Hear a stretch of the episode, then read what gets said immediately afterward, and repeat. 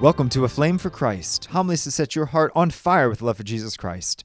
My name is Father Joseph Gill, priest of the Diocese of Bridgeport, Connecticut, and you've joined us as we prepare for the great feast of St. Jude's at the parish of St. Jude's in Monroe, Connecticut. So, St. John Bosco, whose relic is actually on display today, along with St. Jude up here at St. Jude's, was a priest in Turin, Italy in the late 1800s who dedicated his life to young people. He was running a school for poor boys but both he and his boys were known for their holiness. But every now and then there would be a student who was quite a character. And such was Michael Magone. When Don Bosco found the lad, he was leading a gang of street boys at the age of 13. All the boys, including the older ones, followed Michael, calling him the General. And Don Bosco saw that this young man was a diamond in the rough. He had tremendous leadership ability, but if only he would use it for God. And so Bosco determined to invite him into his school. Well, Michael accepted the invitation, mainly because it meant a roof over his head and food on the table, because he had really been living out on the streets. During the first few months at the school, he was pretty much in every way very rough around the edges. He would constantly be getting into fights, his language would be salted with foul words, and he would complain and moan about going to the chapel for prayer. But every time he made trouble, he'd be corrected and he'd, he'd apologize and he'd promise to do better. But his old street habits just seemed impossible to break. Finally, one day, it all snapped within him. He was watching the other boys play sports, but when he looked at their happy faces, he realized he didn't belong here. He didn't fit in. He was born a street rat, he had lived like a street rat, and he would die as a street rat.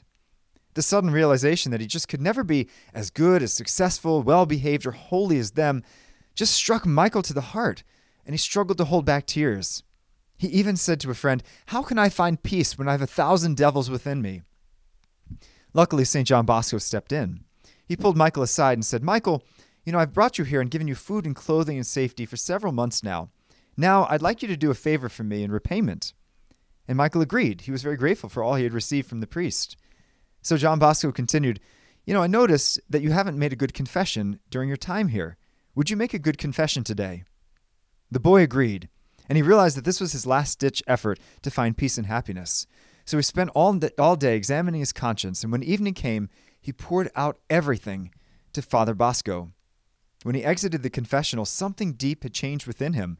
There was just this lightness, a radiance, a peace, and a joy that he had never yet experienced. In fact, that whole night, he literally couldn't sleep because of the joy. Later on, he told Father Bosco, if only people had known the joy that comes with living in the state of grace.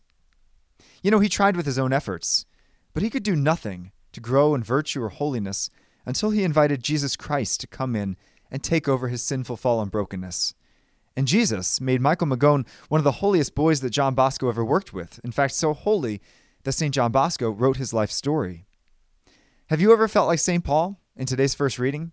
Paul has this great line, which I think we've all experienced. He says, I do what I don't want to do, and I don't do what I want to do.